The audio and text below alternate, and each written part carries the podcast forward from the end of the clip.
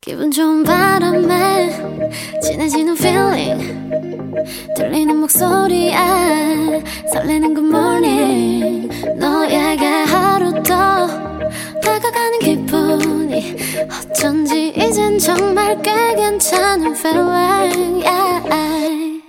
매일 아침 조종의 FM 댕진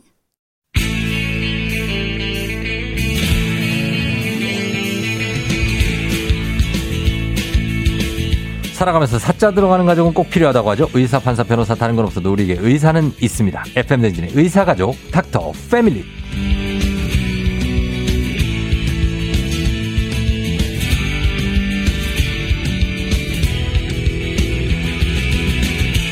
매주 다양한 분야의 선생님들을 모시죠. 닥터 패밀리. 오늘은 치과 전문의 치과계의 BTS 김영삼 선생님 함께합니다. 어서 오세요. 안녕하세요. 예. 직각의 BTS. 아, 치과 예. 네. 어, 뭐 괜찮잖아요. 아, 예, 예. 너무 부담돼가지고. 예. 너무 부담돼요. 예, 예. 음. 아니 뭐 그 정도로 바쁘게 예, 네. 예. 또 다니시고 또 인지도도 있고. 왜 왜?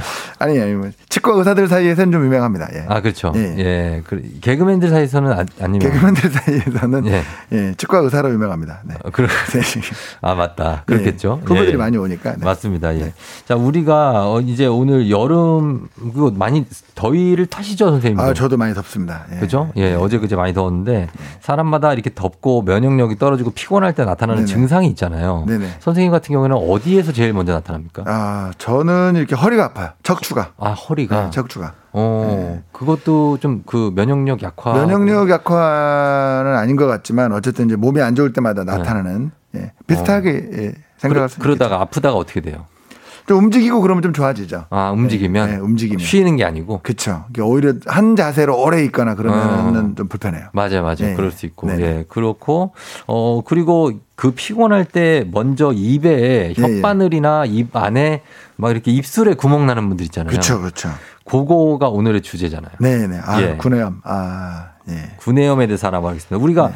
흔히 입병이 났다, 뭐 예. 입안이 헐었다, 혓바늘 돋았다 할 때 이게 상당히 아프잖아요. 네, 굉장히 아프죠. 굉장히 아프고 여기 났는데 그걸 치아가 건드리기도 하고. 네. 예, 그렇죠. 그럼 더 아픈데 이게 네. 왜 이렇게 아픈 겁니까?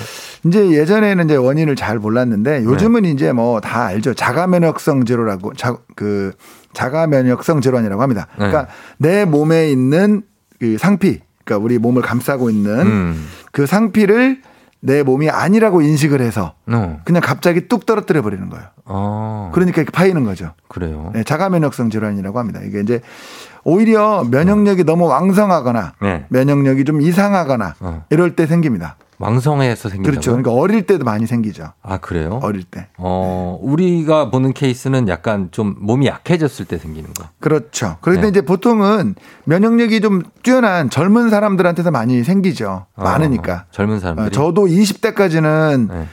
아, 정말 조금만 늦게 늦게 자거나 그러면 생기고 음. 그 칫솔로 한번 이렇게 잇몸 한번 때려도 생기고 어. 그랬었는데 안 생기네요 요즘. 그래요? 네. 아 저는 지금도 생기는데. 아 면역력이 좋으신 거죠. 에이 네. 이거 무슨 왕성하거나 이상하거나. 아니에요. 이게 네. 면역력이 약 좀 피곤할 때 생기는데. 네네네. 예, 그래서 그게 좀 하얗게 변하잖아요. 네네. 그게 곪은 겁니까? 아니면 막이 아닙니다. 생긴 겁니까? 상피가 떨어져 나간 거죠. 아, 바깥에 있는 우리 이 쉽게 말하면은 피부, 네. 그죠 잇몸의 피부가 네.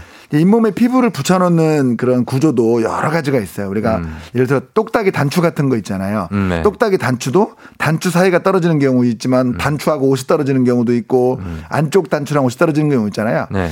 이 피부를 우리 결합 조직에 살에다가 붙여놓는 그런 것도 여러 가지 이렇게 조직이 있는데 네. 그 중에 하나가 딱 내 몸이 아니라고 인식을 하면 갑자기 단추를 내 몸에서 떨어뜨려 버리는 거잖아요. 어. 그러면 거기에 살이 뚝 떨어져 나가는 거죠. 아, 살이 그러니까 살이 떨어져 나간 그 안 색깔은 흰색이에요.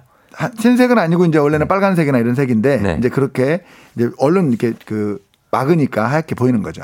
아, 보이는 게 하얗게 보이는 이제 거라고. 원래는 빨갛게 보이는 게 맞죠. 살색으로 네. 아. 보이는 게. 네. 근데 왜 눈으로 볼 땐 하얗게 보이는 거죠? 이제 조금 변하니까. 변해요. 우리 상처도 똑같이 좀 변하잖아요. 그죠? 예. 피가 나도 조금만 있으면 이렇게 음, 변하는 응고되는 것처럼. 예, 예. 아, 거기도 계속 이렇게 빨갛게 돼서 뭐가 그렇죠. 어, 출혈이 우리가- 나면 안 되니까. 그렇죠. 빨리 내 몸이 이렇게 네. 혈소판이 작용을 하는 겁니까? 커버를 하는 거죠. 그러니까? 어, 그래, 알겠습니다.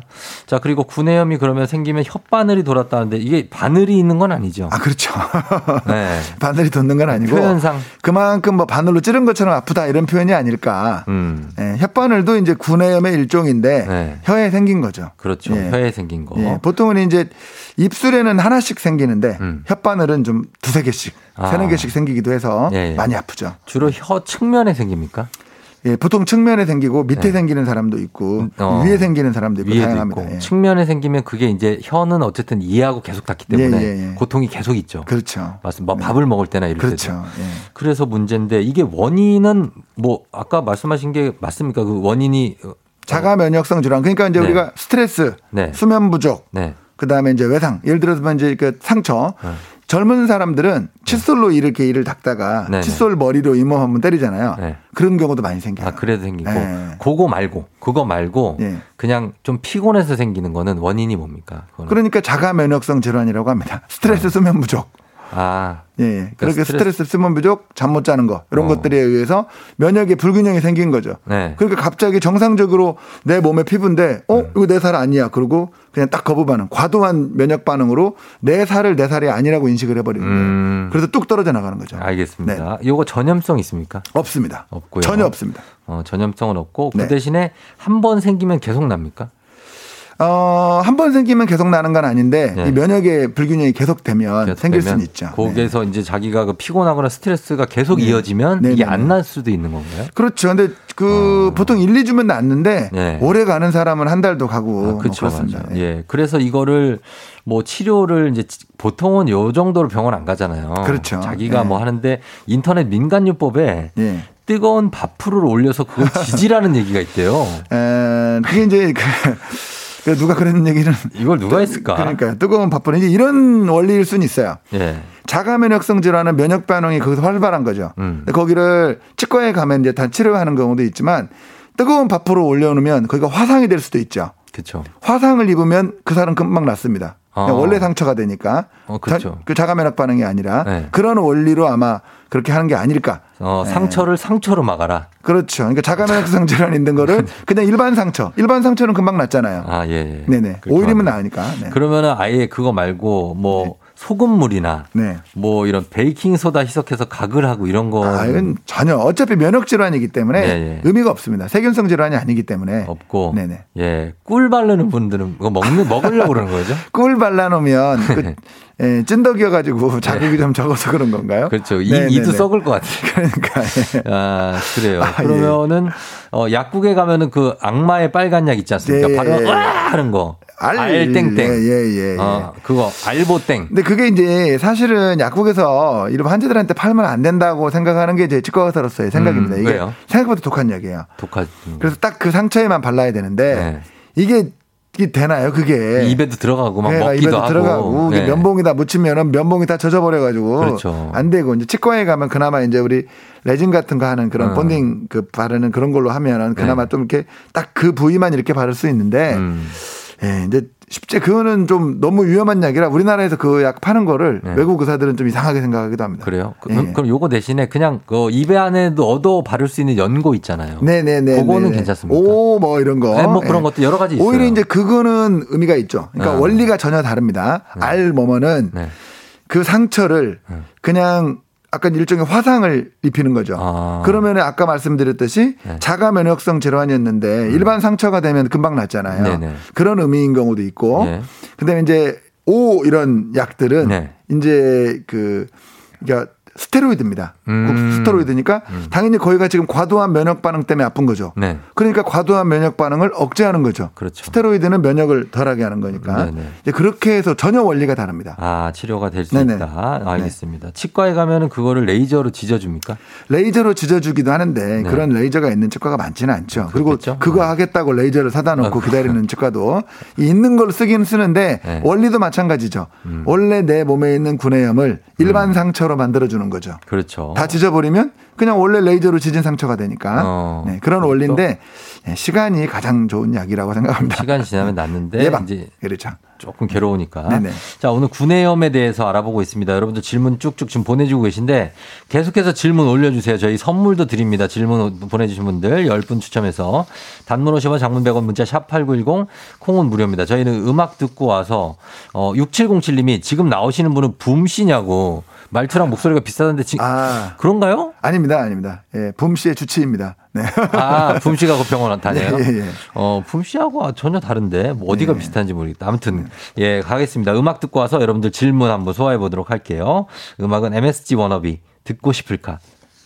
MSG 워너비의 듣고 싶을까 듣고 왔습니다. 자, 오늘 매주 월요일 조우종 FM 댕진 닥터 패밀리 함께 합니다. 오늘 치과 전문의 김영삼 선생님과 함께 구내염에 대해서 알아보고 있는데 여러분들 질문이 올라왔어요. 한번 볼게요. 좀 많은데 꼬마 딱지님이 구내염 한 번 생기면 자꾸 재발하는 것 같은데 완전히 없앨 수는 없나요? 그럼요. 예, 뭐 어차피 면역 질환이기 때문에 네. 뭐 큰 병 아니니까 네, 평소에 규칙적으로 예, 음. 면역력 활성화하면서 예, 지내는 게 제일 좋습니다. 네. 오현정 씨가 구내염 네. 있을 때 양치하는 법을 좀 알려달라고. 뭐 특별하게 다른 방법은 없죠. 조심해야죠 그냥 거기만. 거기도 닦아도 돼요? 그럼요. 예, 조심해야죠. 대신 아프니까. 아프니까 네네. 어, 조심해야 된다. 네.